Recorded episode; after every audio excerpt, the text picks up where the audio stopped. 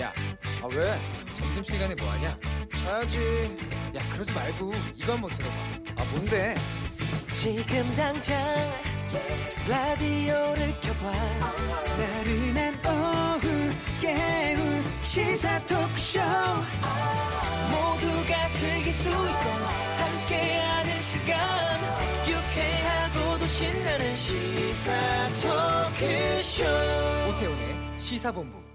네, KBS 라디오 오태훈의 시사본부 2부 시작하겠습니다. 시사본부는 청취자 여러분들의 참여 기다리고 있습니다.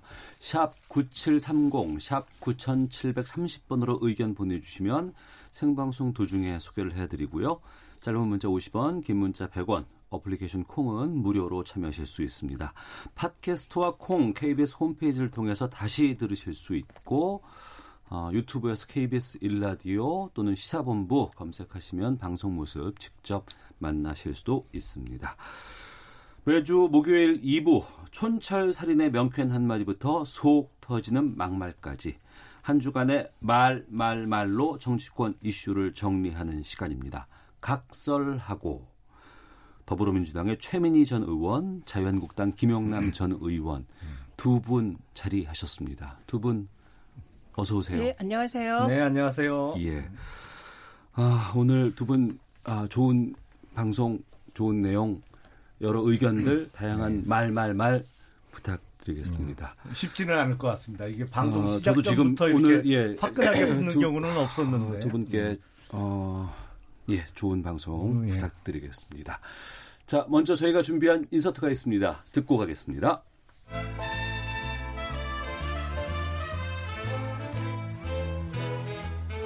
장관 후보자로서 저와 제 가족에 대한 비판과 검증 겸허히 받아들입니다. 특히 딸의 장학금과 논문 저자의 문제에 대한 비판에 대해서는 제 가족이 요구하지도 않았고 절차적 불법도 없었다는 점을 내세우지 않고 국민들의 질책을 받고 또 받겠습니다. 상세한 답변이 필요한 모든 사안에 대해서는 국회 청문회에서 정확히 밝히겠습니다.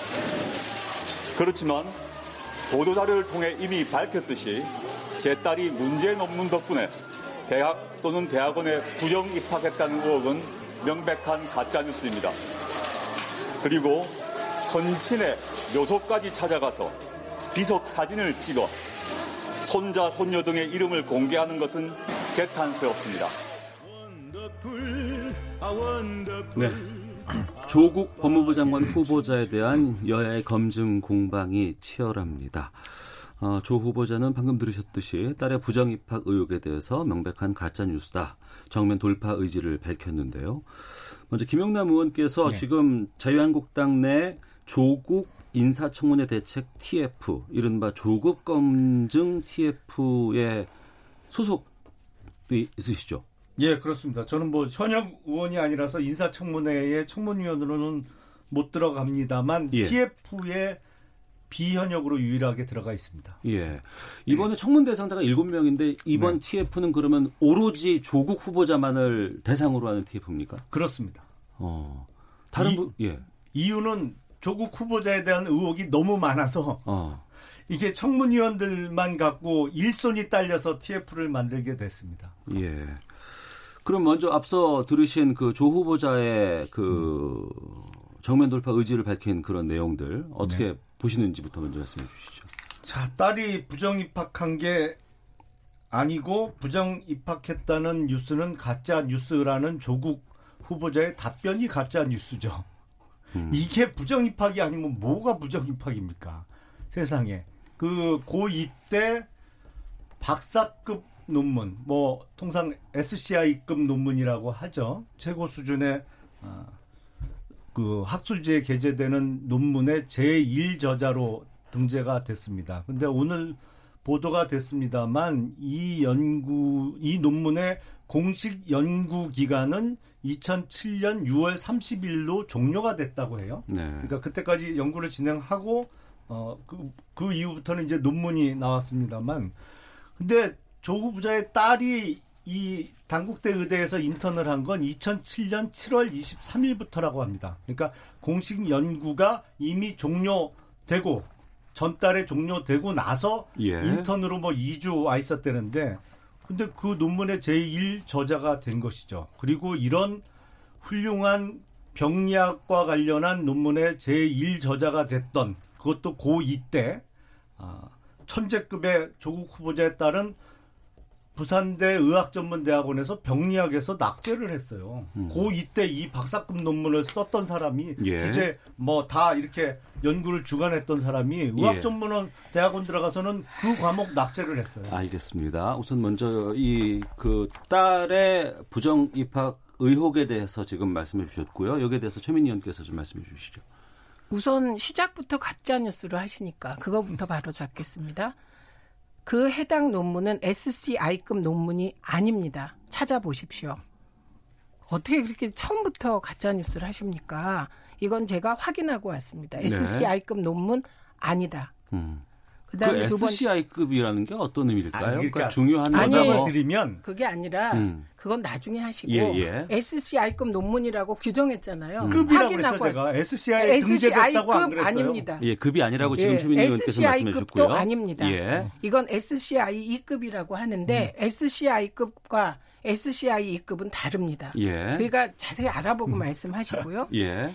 두 번째는 지금 진행되고 있는 이 문제 제기에서 저는 대중 우리 국민들 마음에 동의하는 데가 있습니다. 음. 그게 뭐냐면 저는 공립 일반고 중심으로 예. 보편 교육이 제대로 서야 된다는 입장입니다. 제가 그렇기 때문에 어, 지금 이 특목고에서 벌어진 대학 잘 가기 위한 이 문제잖아요. 음. 그러니까 이, 이 문제에 대해서 국민들이 분노하시는 거 동의합니다.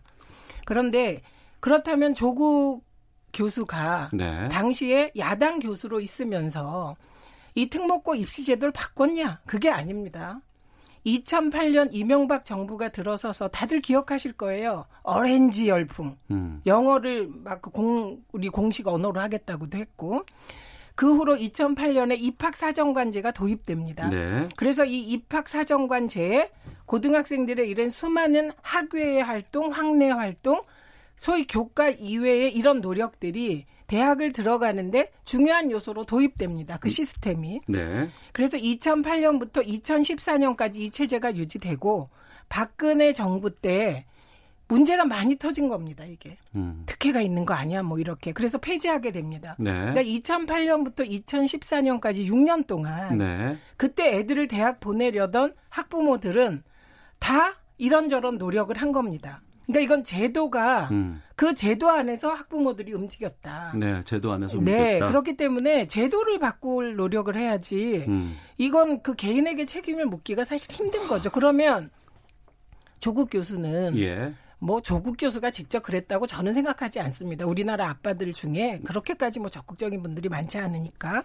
그런데 그러면 아이가 외고에 들어가고 음. 그 이후에 에세이를 써내라. 그럼 이게 그 당시에 외고에서 여러 가지 노력들이 있었다는데 학생들이 그 노력을 네네. 하지 말란 건지. 그다음에 음. 두 번째 그 논문에 이걸 이제 이재정 교육감님은 에세이라고 하더라고요. 권장할 만한 에세이라고 하던데 그 논문에 조국 교수가 직접 나서서 이 프로젝트를 해라 내 딸을 위해서 했다든지 그 다음에 거기에 논문의 제일 저자로 내 딸을 넣어달라고 했다든지 이런 게 있어야 입시 부정이지. 예. 장모 교수가 지금 어 2주 동안 이 프로젝트가 진행됐고 두 명의 학생이 시작됐는데 한 명은 예, 중도 마무리 포기 부탁드리겠습니다. 아니죠 마무리는 해야죠 예, 예. 얘기를 한 명은 중도 포기 조국 교수 딸은 진짜 열심히 하더라는 거 아닙니까? 알겠습니다. 그래서 지금도 좋은 인상을 갖고 있고 그건 음. 자기가 결정해서 해줬다 이렇게 얘기하고 있는데 이걸 무조건 부정 입학이라고 하고 그 등재한 게 학생 책임입니까? 그러니까 번지수가 마무리하겠습니다. 틀렸습니다. 예, 알겠습니다. 우선 여기서 잠깐만 SCI급 논문이라고 하는 걸좀 찾아봤더니 미국에 있는 과학정보연구소가 엄격한 기준에 의해 선정한 학술지에 등재된 논문을 2급 논문이라고 하는데 네. 지금 어, 김영남 의원께서는 SCI급 논문이라고 본다라고 아니, 하셨고 그러니까 아니요 규정했죠 논문이라고 등재는 안 됐죠. 아. 등재 안 등재는 되는데 왜 그렇게 됐는데 말씀하십니까? 그래서 국내 학술지에 게재가 됐죠. 네. 근데 지금 그 당국대 의대 장모 교수도 사실은 이 논문이 국내 학술지에 등재하기에 좀 아까울 정도로 어, 잘된 논문이었는데 음, 급하게 그 외국 대학을 가야 된다고 해서 좀 급하게 등재를 해달라고 그래서 네. 국내 학술 왜냐 왜냐면 SCI 논문 게재는요 논문 심사가 되게 오래 걸리거든요. 예. 그래서 이게 대학 입시에 자료로 제출해야 되는데 빨리 좀 게재를 해달라는 취지로 부탁을 해서 내가 누가? 아까운 논문인데 국내 학술지에 게재를 했다. 음. 근데 나는 당연히 외국 대학에 갈 줄 알고 그렇게 해줬는데 나중에 네. 보니까 이건 상당히 좀 민감한 문제인데 음. 그 장모 교수라는 게 무슨 고대 이런 데 간- 갔다고 해서 실망했다라는 취지로 얘기를 했어요. 이게 고려대학교 나오신 분들은 정말 열받을 만한 발언을 했습니다만 그러니까 경위는 예. 이장 교수의 주장은 이게 SCI에 등재될 만한 수준의 논문이었는데 음. 대학 가는데 급하다고 그래서 국내 학술지에 서둘러서 게재하게 됐다라는 게 요지입니다. 그러면 조 아니. 후보자의 딸이 논문 계좌를 활용해서 좀 부정 입학했다 이런 주장이신 그 건가요? 그럼요, 당연하죠. 아니 그게 말이 됩니까 지금? 최민희 의원님, 예. 지금 저 말이 다 사실이 아닙니다. 추측이세요. 왜냐하면 보세요. 지금 말에서 핵심은 뭐가 돼야 되냐면 그러면 조국 교수 딸이 그 장모 교수에게 나 제일 저자로 해달라 그렇게 강력히 요구했다는 걸 전제하고 하시는 거잖아요. 학생이 그게? 핵심이에요. 조국 교수의 부인이 했겠지. 음. 그 추측 그 장, 아니 잠깐만요. 장 교수의 부인과 조국 교수의 부인은 잘 알고 친화되는 거 아닙니까? 아니, 같은 그래서- 한영 외고 학부모 모임에서 잘 알고 지낸 사이라는 아니 거 아닙니까 그래서 지금? 제일 저잘로 해달라고 부탁했다라고 장 교수가 증언했습니까? 아니 지금 무슨 말을 하십니까? 얘기를 안 하면 사건이라뇨. 없는 사실입니까? 그러면 이게 사건입니까? 음, 그런 의혹이 이게 있다. 지금 의혹이고 추측이잖아요. 팩트가 아니라는 얘기를 하고 있는 것입니다. 그리고 장 교수가 내가 SCI급에 등재하려고 했다. 등재될지 안 될지 누가 합니까? 장 교수가 SCI급에 넣어달라면 넣어줍니까? 심사합니다. 심사 기간이 오래 걸려요. 예, 아니 그러니까 SCI 에 무슨 얘기냐면. 예. 아니 그게 핵심이 아니죠. 음. SCI급의 장 교수가 내가 등재할 만하다라고 네. 판단했다고 음. SCI급 논문이 아닌 거라는 얘기를 하는 겁니다. 예, 예. SCI 심사에 통과해야 SCI급 논문이 되는 아, 건데 그러면 뭘 SCI급이? 아니고 그러면 박사급 논문이라고 해두죠. 그러니까 그러면. 일단 가짜 그러면 뉴스한 건 되겠습니까? 인정한 거죠. 뭐가 가짜 뉴스입니까? 도대체 잠시만요. 아니, 제 얘기 좀 할게요. 어느 정도 억지로 자, 제가 좀. 들어오겠습니다. 아니 억지는 지금 의원님이 하고 계십니다. 그러니까 이 부분과 아, 저 포함돼서 마무리해야 돼요. 말을 못했어요. 끼어들어서. 30초만 드릴게요. 네. 예, 예, 예. 그래서 그다음에 또 하나 외국 대학에 가려고 했는데 왜 고대 갔냐? 음. 서울법대 들어가려고 대한민국에서 준비하는 학생들은 만 명은 될 거예요. 그런데 서울법대 들어가는 사람은 그 중에 아주 극소수가 들어갑니다.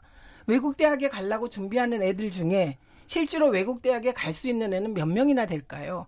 처음에 많은 꿈을 꿈고 시작을 하지만 예. 결국 그 아니, 꿈이 못 이루어질? 수도 좀- 있는 겁니다. 그렇기 때문에 고대 갔기 때문에 실망이다. 이 말은 진짜 그건 실언이죠. 아니 장 교수가 그런 취지로 얘기를 아니, 했다고요. 그러니까 그건 그런- 잘못된 얘기라고 제가 지적을 한 겁니다. 아니요. 그러니까 지금 얘기하고자 하는 바는 고대 부분이 잘못됐다는 그러니까 두 거고. 분께서 말씀하시는 이러한 논란들이 이번에 아니에요. 국회 외국 아니에요. 이거는 외국 대학에 안 갈 거면서 예, 왜 알겠습니다. 그랬냐고 딸을 비난하려고 예, 말씀하신 알겠습니다. 건데 마무리하겠습니다. 서울법대 그리고 가려고 시작 한 애들이 다 네, 붙습니까? 최민희 의원님 잠시만요. 자, 이 문제들과 관련해서 지금 국회 교육위원회에서 논란이 있었습니다. 그 내용 듣고 두 분과 계속해서 말씀을 좀 이어가도록 하겠습니다.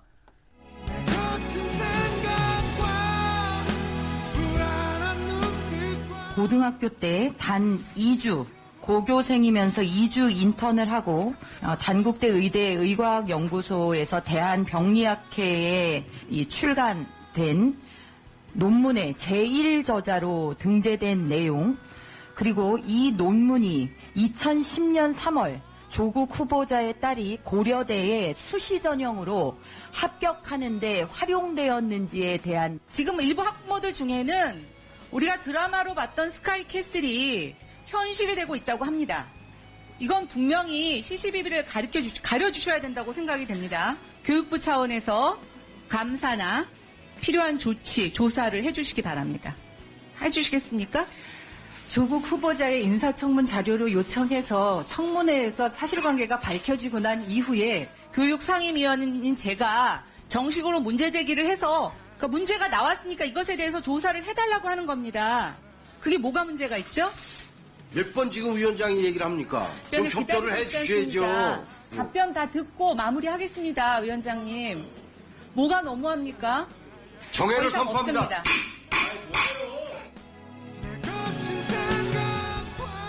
네, 어, 이번 주 국회 교육위에서 있었던 상황이었습니다. 조국 후보자 딸에 대해서 자유한국당 전희경, 김현아 두 의원의 문제 제기가 있었고 여기에 대한 유은혜 교육 부 장관의 답변 그리고 국회 교육위원회 이찬열 위원장의 목소리까지 정회를 선포한다는 얘기들을 나왔습니다. 아, 조금 전에 그 최민희 의원과 김영남 의원께서 말씀하신 이런 팽팽한 의견들이 교육위에서도 지금 계속해서 지금 어, 맞붙는 상황까지 됐는데요. 어, 지금 야당 의원들은 교육부가 철저한 감사를 해야 된다라고 지금 얘기를 하고 있고 유은혜 교육부 장관은 어, 사실 확인이 중요하다. 인사청문회에서 어, 해결해야 된다. 이런 입장까지 나왔는데 여기에 대해서 두 분께서 계속해서 말씀을 좀 이어가 주시죠. 예. 아니 우선 예, 최민희 의원님 먼저. 사실 예. 확인이 돼야지 교육부가 움직이지. 음. 야당 의원이 의혹 제기하면 교육부가 감사합니까?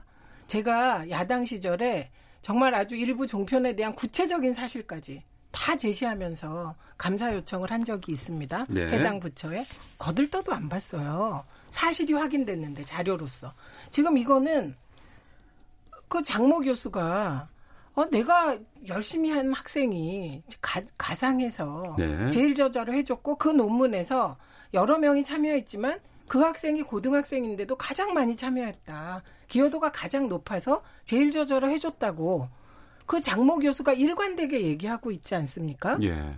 그런데 지금 이 상황에서 야당이 그걸 보고 이거 입시 부정이다라고 하면 교육부가 이걸 갖고 감사해야 됩니까? 그 다음에 어, 뭐 의사협회 뭐 이런 얘기 하는데요. 의사협회 회장은 성향이 이미 다 드러난 분입니다. 문재인 케어를 반대해서 반 문재인 투쟁에 앞장서는 분 아닙니까? 알겠습니다. 그러니까 이거는 유은혜 장관 말대로 사실이 확인돼야 청문회에서 네. 청문회에서 사실을 확인하고 예. 거기서 진짜 입시 부정이 있었다고 밝혀지면 예. 그 교육부에서 감사하겠다. 그게 너무 프로세스가 맞지 않습니까? 예, 알겠습니다. 이 김영남 의원님. 정도 여러 가지 사실들이 뭐 야당에 의해서 아니면 언론사에 의해서 밝혀졌는데도 사실 확인이 안 돼서 교육부 감사를 지금으로서는 할 수 없다라는 게 유은혜 그 교육부 장관의 답변이죠. 예. 근데 정말 진심에서 한마디 묻고 싶습니다. 문재인 정부는 국민이 그렇게 만만합니까? 여기서 뭉개고 잘못한 게 없다라고 끝까지 오리발 내밀면 그냥 네. 넘어갈 것이고 조국 후보자가 법무부 장관으로 임명돼서 직무를 수행하는데 아무 문제가 없을 거라고 정말 믿고 있는 겁니까? 제가 답할까요? 국민이 그렇게 만만합니까? 제가 답할까요? 잠깐만요. 예. 자, 김영남 의원님 계속 말씀해 주시고요. 예. 우선 이게 당장 최순실 사건의 정유라 케이스하고 비교가 되기 시작했습니다. 올해 며칠 전부터요. 정유라는 말이라도 열심히 탔죠. 아시안 게임 가서 금메달이라도 땄죠. 지금 조국 후보자의 딸은 외고 들어갈 때, 고대 들어갈 때, 부산대 의학전문대학원 들어갈 때 필기 시험을 안 보는 코스로 전부 들어갔잖아요. 그리고 결정적으로 고대 들어갈 때 이 박사급 논문이 자기소개서에도 쓰여 있어요. 예. 그리고 비슷한 케이스가 아, 몇 년 전에 한양대 의학전문대학원에 있었습니다. 그때 교수가 공대, 아, 그때 공대를 졸업한 아들을 그 의대에서 진행하던 논문에 저자로 끼워줬어요. 그게 문제가 돼서요. 그 아들은 퇴학 처분당했고요. 예. 자퇴했나? 그리고 그 논문의 저자로 아들을 끼워준 교수는요. 보직 해임은 물론이고 교수직에서도 쫓겨났어요. 음, 그만큼 중대한 사안이다. 아니 문재인 정권 실세면 정말 다예요? 어머나. 같은 짓을 했으면 같은 처벌을 받아야죠. 하십니까? 예, 알겠습니다. 아니. 자, 최민희 의원님. 아니 이 일이 벌어졌던 거는 2008년 9년이고 그때는 이명박 정부 그리고 의학전문대학 들어갔을 때는 박근혜 정부입니다. 왜 그때 실세 얘기를 합니까? 그러니까 지금 이렇게 머릿속에서 착각하시면 안 되고요. 우선 가장 중요한 것은 그때 그 한양대 교수가 그렇게 됐던 건 자기 아들을 그 입시 부정이죠. 명백하게 입시 부정이 드러났기 때문에 책임진 겁니다. 자기 아들을 자기가 주도하는 논문에 저자로 올린 거잖아요. 그러니까 자꾸 이렇게 그렇게 딱 떨어지는 문제를 가지고 범죄 사실에 껴맞추지 마시고요. 정유라의 경우는 최순실이라는 강남 아줌마가 박근혜 대통령의 권력을 나눠 갖고 이대 총장부터 교수부터 직접 동원해서 부정 입학하고 학교 안 가도 학교 갔다고 이 처리하고 이런 부정을 저지른 거 아닙니까? 그렇게 하시면 곤란하고 그다음에 야당과 언론이 의혹 제기하면 그게 사실입니까?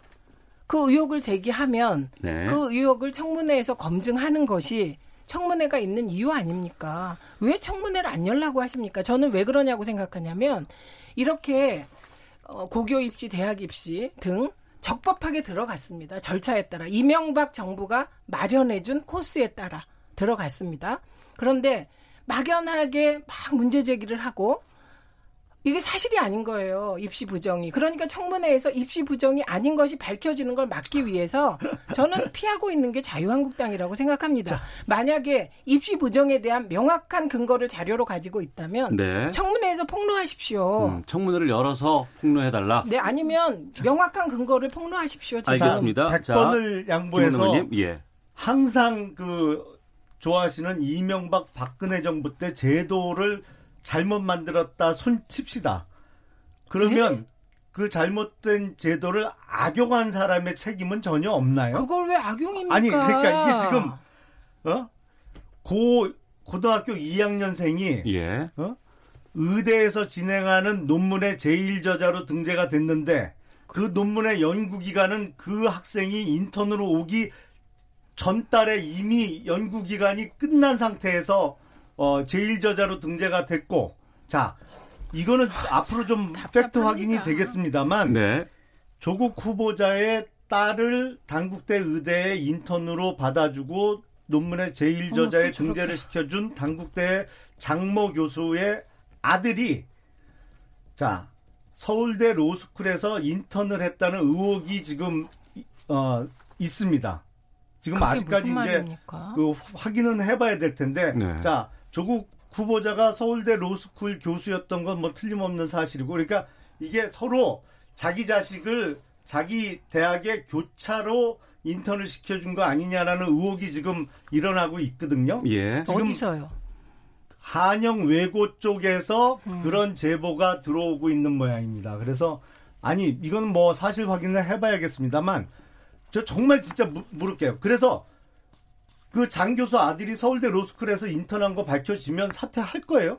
사실로 밝혀지면 그게 아이고 진짜 그게 말이 안 해요? 됩니까? 자, 알겠습니다. 그래도 안 해요? 예, 예. 지금 말도 안 되는 그 그 확인되지도 않은 의혹 있는 제기를 여기서. 아니 그러니까 예. 확인되면 확인되면 아, 제가 지금 개입하겠습니다. 확인해 보십시오. 이제 저 말할 차례이죠. 아, 잠시만요. 아, 지금 너무 가짜 뉴스를 하셔서 아니, 순서가 좀 있어서 저희가 단국대 의대 인턴으로 받아주고 이 말이 틀린 겁니다. 언제 단국대 의대 인턴으로 받아준 일이 있습니까?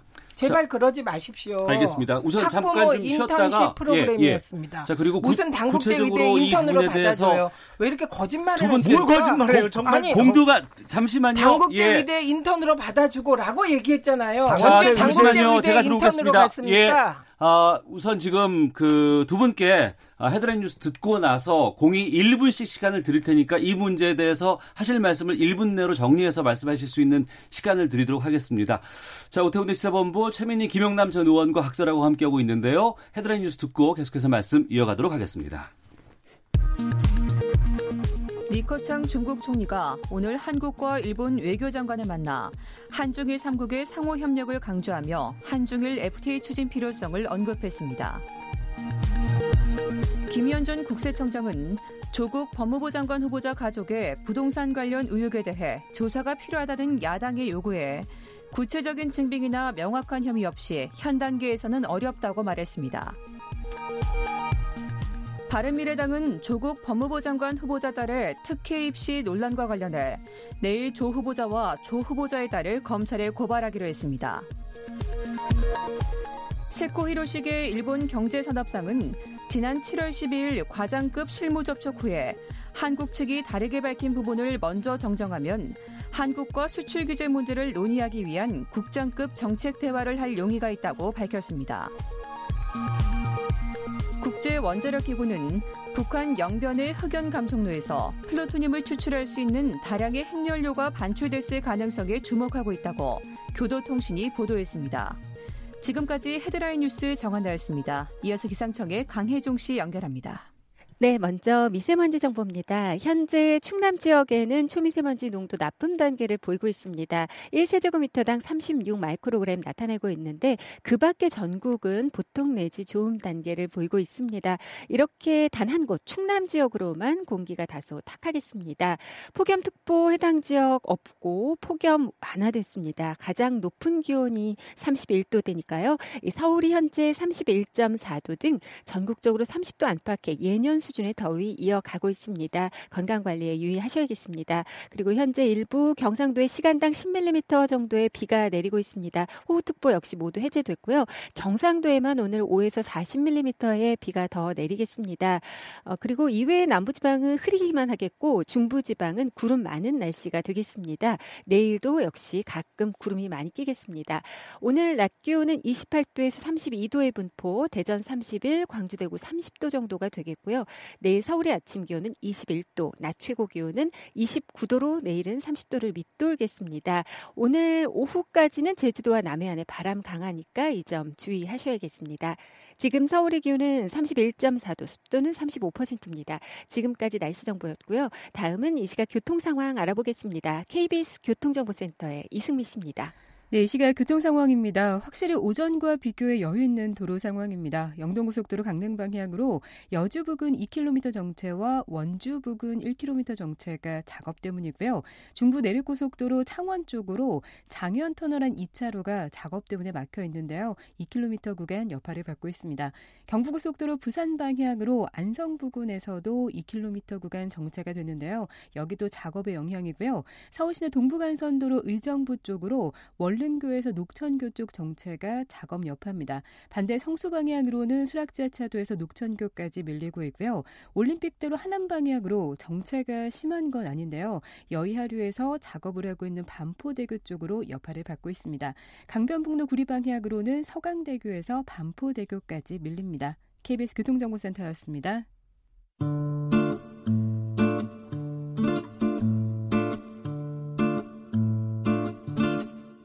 오태훈의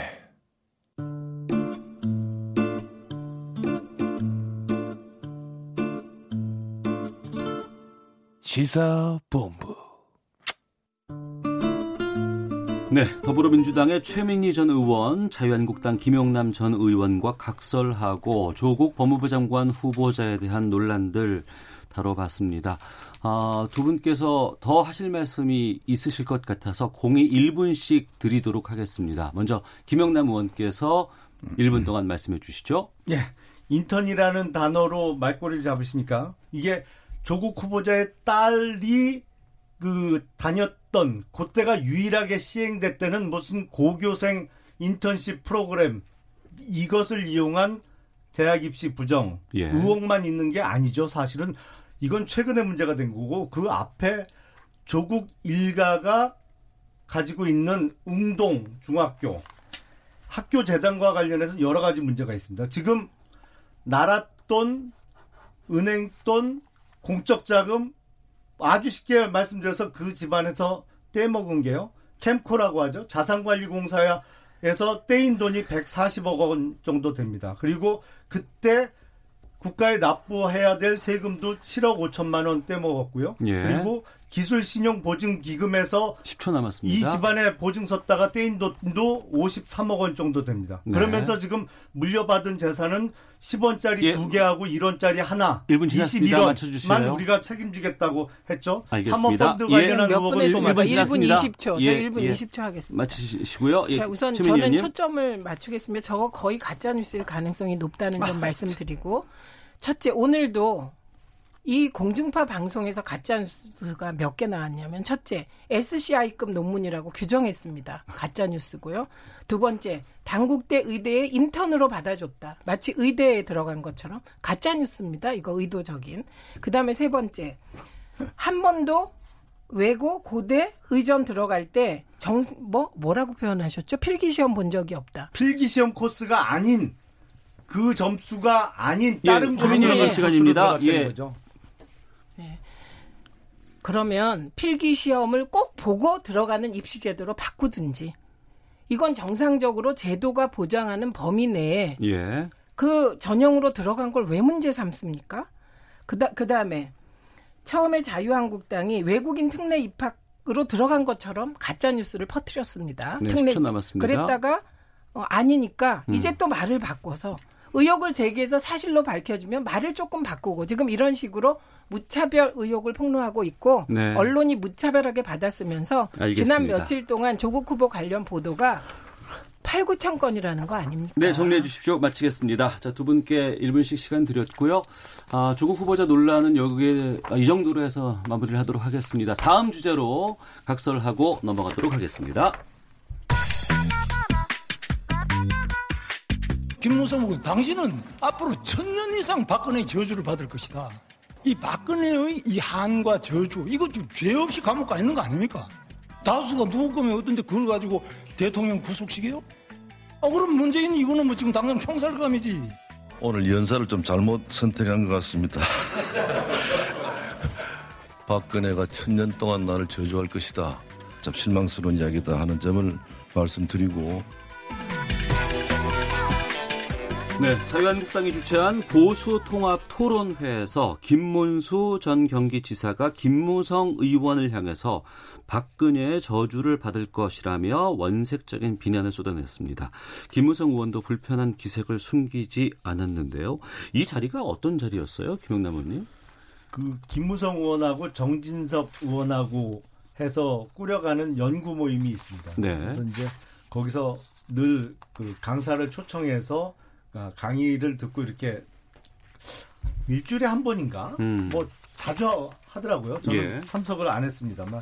근데 그런 어, 연구 모임에서 강사로 나선 이제 김문수 전 경기도지사가 아, 지난번 박근혜 전 대통령 탄핵 관련해서 소위 형님 40표 발언 있었잖아요. 왜 박지원 의원이 그때 네. 탄핵이 과연 되겠냐 뭐 이럴 음. 때 김문성 의원이 형님 제가 40표 갖고 있습니다. 뭐 이래서 탄핵을 갈 수 있었다. 이렇게 발언한 게 관련된 내용이죠. 네. 그래서 관련해서 이제 김무성 의원에 대해서 어, 뭐랄까요 비난을 한 것이고 김무성 음. 의원은 그거에 대해서 이제 불편한 기색을 나타냈는데 역시 이게 통합이 만만치 않겠어요. 그러니까 보수 통합을 논의하는 자리에서 지금 뭐 저주까지 이런 얘기까지 나왔는데 여기에 대해서 최민희 의원께서는 이 자리 어떻게 보셨어요? 이게 박근혜의 저주인가, 최순실의 저주인가, 김기춘의 저주인가, 뭐 이런 생각이 잠깐 듭니다. 네. 누가 저주를 해도 저주할 힘이 있었는가.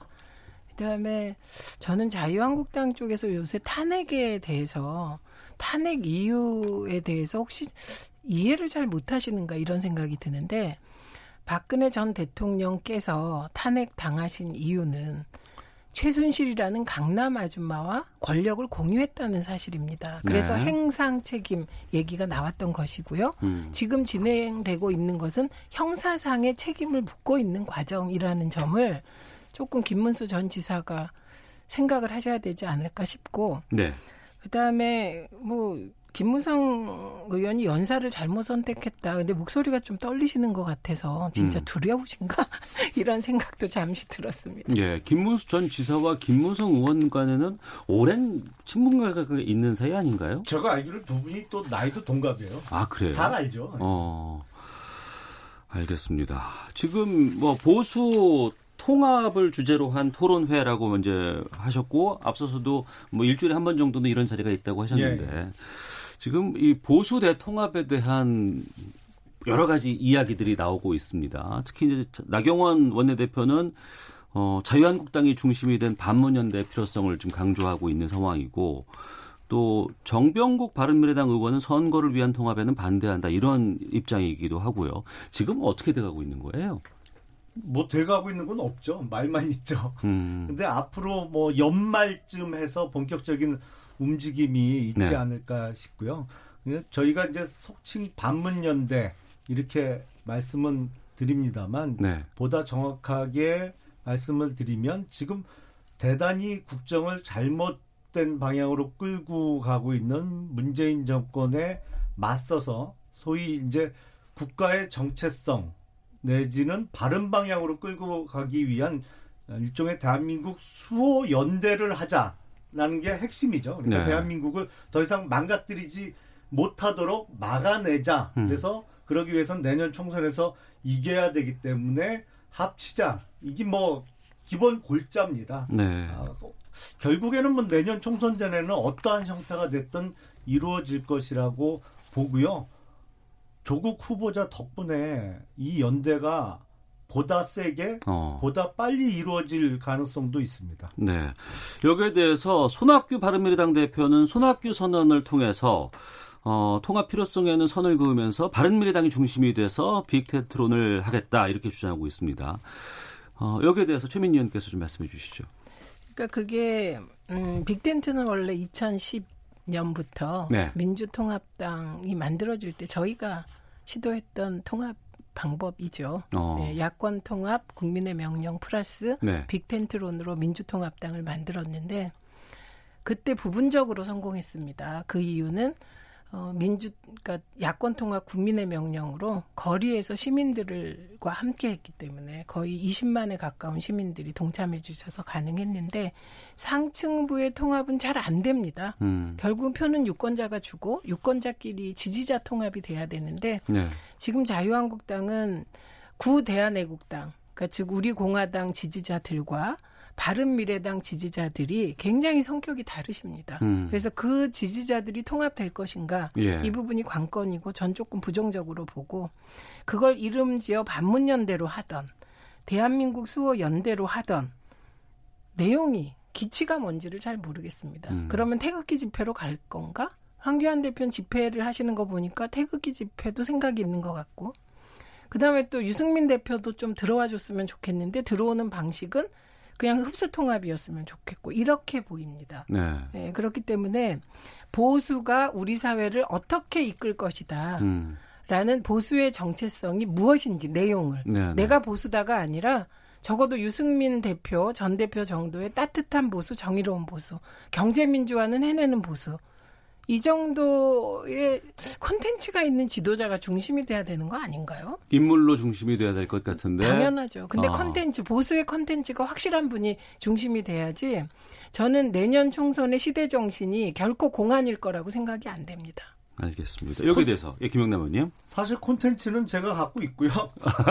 어, 이게 뉴스에서는 크게 부각이 못 됐는데 네. 얼마 전에 한국당에서 정책 발표를 한 게 있습니다. 음. 그래서 한국당이 갖고 있는 정책 간단하게 말씀드리면 민부론 그러니까 국민이 부자가 돼야 된다는 내용이고요. 예. 어, 가장 핵심은 감세입니다. 그러니까 어. 지금 문재인 정부 들어서서 세금 부담 여기는 4대 보험료 같은 것도 사실은 내는 사람 입장에서는 세금하고 똑같거든요. 그래서 예. 이게 급격하게 증가하고 있는데 결국엔 국민이 부자가 돼야 나라도 부강해지는 거다라는 음. 측면에서 어, 소위 작은 정부 그리고 세금 적게 걷어가는 정부 그래서 국민의 호주머니를 두둑히 불려드리고 그래 인해서 아, 경제 선순환 구조를 만들어 내는 그러니까 국가에서 세금 걷어갖고 재정 확대해갖고 뭐 경기 부양하겠다 이런 황당한 얘기에 정 반대되는 내용으로 정책 발표를 한 바 있습니다. 아니 그게 그러니까 어김 이명박 정권이네요. 그리고 정확하게 사실관계 말씀드리면 부자 감세하시겠다는 거고요. 문재인 정부는 부자 증세, 서민 감세했습니다. 그리고 모든 사대 보험도 어, 주머니가 두둑한 분은 좀 더 내고 서민들은 적게 내는 쪽으로 그래서 국민의 호주머니가 주- 두둑해지는 방향으로 어, 세금 정책을 해왔다는 점. 그러니까 결국은 뭐 들어보니 again 이명박이네요. 알겠습니다. 근데 서민은 점점 힘들게 되고 있죠. 문재인 정부 들어서. 지금 그러니까 말로 그러니까 자유한국당 있고요. 의원님들은 진짜 네, 민생을 정리하겠습니다. 모르세요. 시간이 다 돼서요. 어, 더불어민주당 최민희 전 의원, 자유한국당 김용남 전 의원 두 분과 함께 각설하고 아, 마치도록 하겠습니다. 청취자 의견 소개하고 어, 두분 보내드리겠습니다. 아, 6878님, 논문으로 혜택을 받을 게 아니었다면 왜 저자로 등재했을까요? 논문에 등재된 이후 입시가 이루어진 것 아닙니까? 아무도, 아무나 가질 수 없는 경력, 돈으로 경력을 산 것과 뭐가 다릅니까? 라는 의견도 있고, 8204님은, 어, 기회는 공평할 것이라고 이번 정부에서 하지 않았나요? 이런 입학 코스는 모두에게 공평하지 않습니다. 위법 여부를 떠나서 중대한 사회적 약속 위반입니다.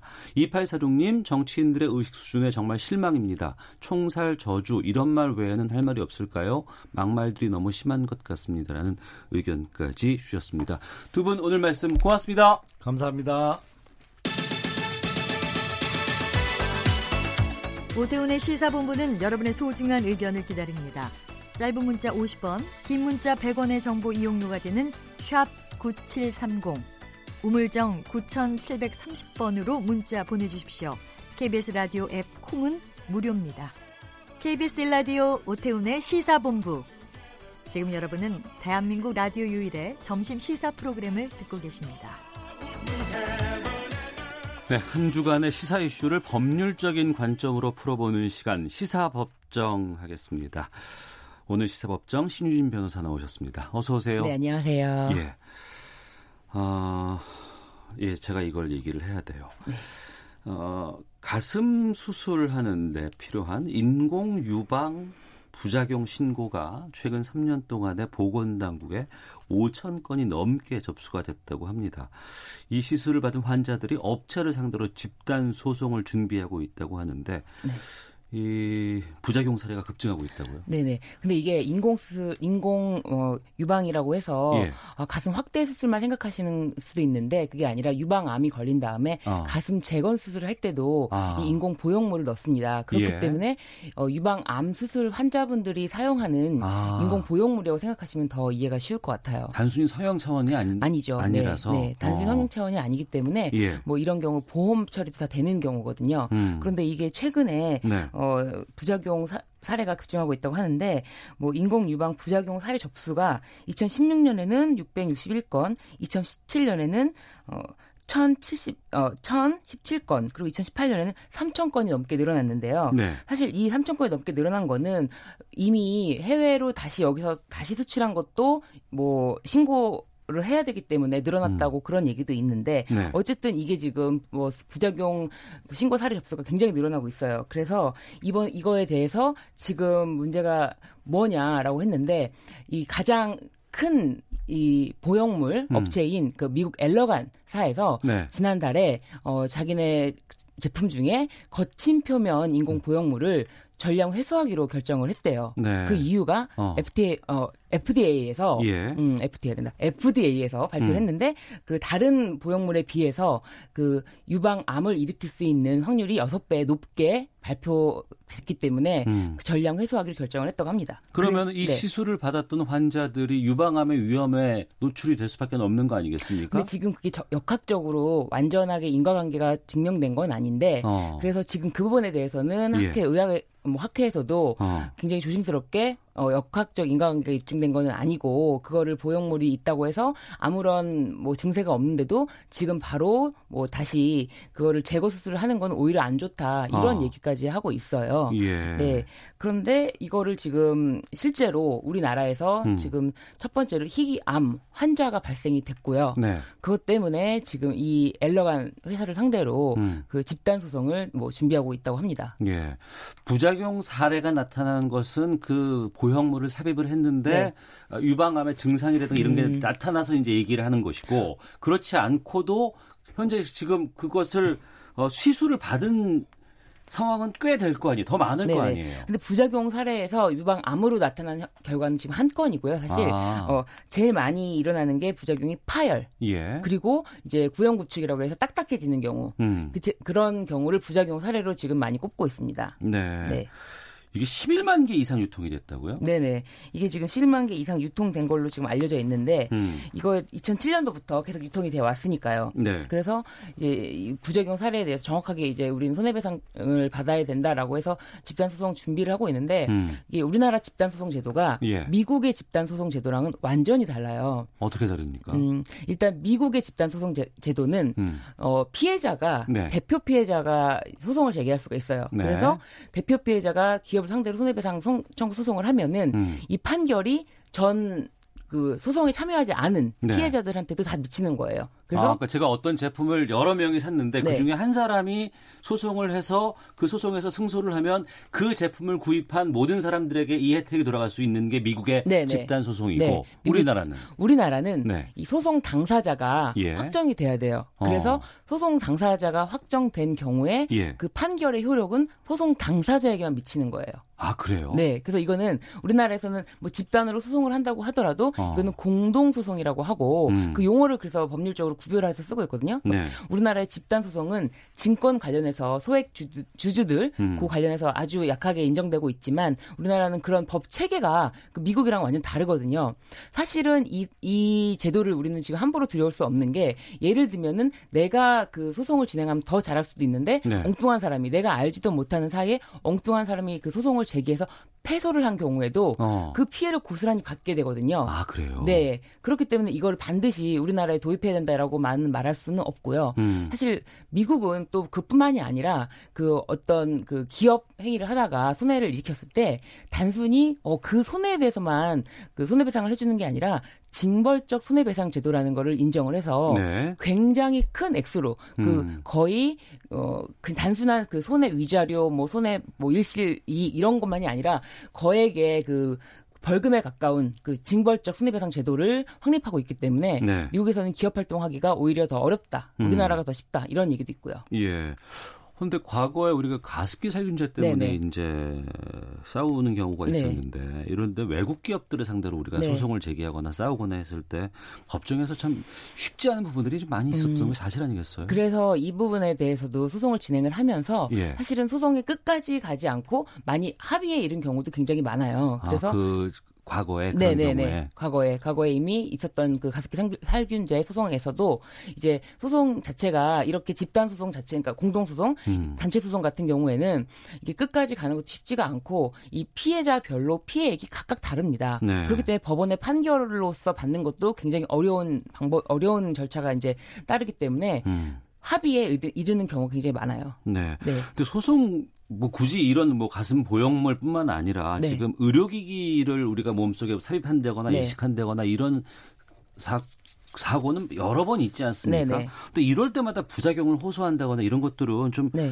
제도 차원에서 좀 피해 구제를 한다거나 이런 제도가 좀 필요하지 않나 싶은데. 네. 그래서 식품의약품안전처에서 예. 어, 이 의약품에 대해서는 어. 그 2014년도부터 이 피해 구제 제도를 마련해서 시행 중이에요. 예. 그런데 이렇게 의료 기기에 대해서는 어. 이 피해 구제 제도를 아직 마련하지 않은 상태거든요. 약에 대해서는 하고 있지만 네. 기기에 대해서는 안 하고 네네. 있다. 그래서 이 부분에 대해서도 다음 달 내로 좀 이 피해 구제 제도를 정비해서 발표를 하겠다. 그리고 음. 이 엘러간에 대해서는 그 엘러간 사로부터 피해 구제 대책에 대해서 어떻게 할 것인지를 일단 듣고 음. 그리고 조사를 하겠다라고 합니다. 알겠습니다. 자, 다음 주제로 넘어가 보도록 하겠습니다. 신유진 변호사와 아, 시사법정 함께하고 계시는데요. 페이스북이 방송통신위원회를 상대로 제기한 행정소송 판결이 오늘 오후에 내려진다고 네네. 합니다. 페이스북하고 방송통신위원회 간의 소송 네. 좀 짚어주세요. 네, 이게 2016년 12월로 거슬러 올라가면요. 네. 그 페이스북이 그 SK 브로드밴드와 유- LG U 플러스 가입자들이 페이스북 접속 경로를 네. 어, 외국 으로 우회를 하게 합니다. 음. 그래서 매우 속도가 느려지자 네. 이 가입자들이 오히려 SK와 LG U 플러스에 항의를 합니다. 아, 내가 페이스북을 쓰고 있는데 니네 망을 이용해 보니까 너무 느려지더라. 네네. 그래서 이렇게 항의를 하니까 예. SK 측과 LG 플러스는 우리 잘못이 아니다. 음. 그래서 알아봤더니 페이스북이 우리 망을 사용하지 않고 예. 외국으로 우회를 했기 때문에 이건 느려진 거다. 그래서 우리 잘못이 아니다라는 얘기가 나오니까 음. 방송통신위원회에서 네. 어, 지난해 3월 어, 조사를 해보니까 아무래도 페이스북이 이런 거를 알고 음. 그 우리 그 SK 브로드밴드나 뭐 LG U 플러스 이런 사와 그 망 지급료에 대해서 뭐 네. 유리한 고지를 뭐 선점하기 위한 것인가라는 의혹을 갖고 뭐 접속자들의 경로를 우회했다. 예. 근데 이래서 고, 고의로 이런 음. 부분을 우회하게 만들어서 어, 업무에 지장을 주었다라고 해서 과징금을 네. 그 3억 9천 거- 약 4억 원 정도를 이제 과징금을 부과처분합니다. 예. 그러자 페이스북이 음. 우리는 고의로 한 것이 아니고 예. 오히려 그렇게 뭐 왜곡 경로를 했다고 하더라도 느려졌다면은 음. 뭐 SK나 LG U+가 책임을 져야지 우리가 책임질 부분은 아니다. 그렇게 이제 주장을 하고 있고 이것에 대해서 과징금 처분이 부당하다라고 해서 행정 소송을 제기했습니다. 네, 이 소송의 쟁점은 어떤 부분인 거예요? 쟁점은 페이스북이 이거, 이것을 이제 느려질 것을 다 알면서도 일부러 이 우회 회로를 사용했느냐 음. 이 부분인데 네. 사실은 거의 알고 했다고 봐야죠. 어. 알고 했다고 봐야? 봐야 된다고 봐요. 어. 이걸 모르고서는 한 게 아니라 네. 이게 굉장히 많은 망 사용료가 발생됩니다. 네. 그래서 그런 부분에 대해서 사실은 뭐 이거를 협의상에 유리한 그런 걸 떠나서 음. 그런 비용에 대해서 어 페이스북이 뭐 부당하다고 생각할 수도 있고 그리고 뭐 이렇게 외국 경로를 우회할 경우에는 망 사용료를 안 내도 되니까 이런 점을 더 활용해 볼까 그런 취지는 있었겠지만 음. 이 느려진다 이걸 느려지게 느려질 것이다라는 거를 몰랐다는 거는 좀 믿기 어렵다 믿기 어렵다고 생각합니다. 네. 우리나라 인터넷 업체들이 있어요. 뭐 SK 브로드밴드라든가 뭐 LG 플러스라 네. KT라든가 네. 이런 곳이 있고 최근에 보면 해외에서 그 근거를 두고 있는 이러한 그 회사들이 있습니다. 네네. 이를테면 방금 말씀해 주신 이 소송에 돼 있는 페이스북이라든가 또 유튜브, 구글, 네. 넷플릭스 이런 네. 데는 엄청난 양의 인터넷 사용량을 네. 갖고 있어야 되는 네. 거잖아요. 네. 그러니까 이런 곳이 국내 이- 이동통신사에다가 망을 사용하게끔 지불을 해야 되는데 이게 제대로 안 돼 있다. 이게 쟁점인가요? 네, 그러면? 그렇죠. 어. 그러니까 이 망 사용료를 네. 그 외국 이 회사들한테 인터넷 사용 회사들에게 받을 수 있느냐. 음. 그래서 이거를 가지고 지금 방통위에서 네. 이 부분에 대해서 적정하게 하려면은 사용료를 내라 이런 측면은 아니었거든요. 근데 음. 우회했던 것 자체가 네, 우회했던 네. 것 자체가 문제다라고 했는데 이거를 우회하지 않으려면은 SK나 LG에다가 돈을 내야 되기 때문에 음. 그 부분을 안 내고자 하는 그런 어떤 지금 대치 상황이라고 볼 수 있습니다. 네. 최근에는 워낙에 그 인터넷상으로 영상 같은 것들도 많이 보고 그렇죠. 해서 네. 이 인터넷에 대한 사용량이 엄청나게 증가를 네. 했는데 이게 국내 업체들은 다 지금 이 망 사용료를 지불하고 있는데 네. 해외 업체는 안 하고 있다는 얘기예요. 네, 해외 업체가 어. 지금 이 판결의 결과를 보고 예. 지급할지 말지에 대해서 지금 눈치를 보고 있다고 합니다. 어, 그게 만약에 사용료를 내야 된다 그러면 엄청나게 확 대될 수밖에 없지 않겠어요? 네, 엄청나게 확대될 수밖에 없는데 또 어. 무엇보다 이제 지금 페이스북이 더 걱정하고 있는 거는 예. 그 인터넷 강국인 우리나라에서 음. 이런 것에서 판결을 받으면은 네. 다른 나라에도 좀 판결에 선례가 미치지 않을까 이런 영향을 받지 않을까 예. 하는 그런 우려를 하고 있다고 합니다. 아, 그럼 페이스북이라든가 넷플릭스, 구글 유튜브 이런 네. 곳이 지금 어, 다른 곳, 다른 나라에서도 망 사용료를 지급할 수 있는 바로미터가 바로 이번 오늘 판결에서 시초가 될 수 있다. 음, 그렇게 보고 있는데 어. 다- 각 나라별로 그런 예. 법률 규정에 따라서 그 망 사용료 부분은 또 달리 대, 평가될 수 있는데 음. 그런 부분을 우려해서 최소한의 어 비용으로 뭐 이런 거를 계속 이용하고자 하는 측면이 있죠. 알겠습니다. 네. 얼마 전에 뭐 정부에서 차원에서도 뭐 구글세 도입한다 뭐 이런 얘기도 있었는데 그 부분까지도 좀 파급되지 않을까 네, 그리고. 한편은 이런 얘기도 있어요. 아, 네네. 마치도록 하겠습니다. 네. 자, 신희준 변호사 함께했습니다. 오늘 말씀 고맙습니다. 네, 감사합니다. 예. 오태훈의 시사본 마치겠습니다. 내일 뵙겠습니다. 안녕히 계십시오.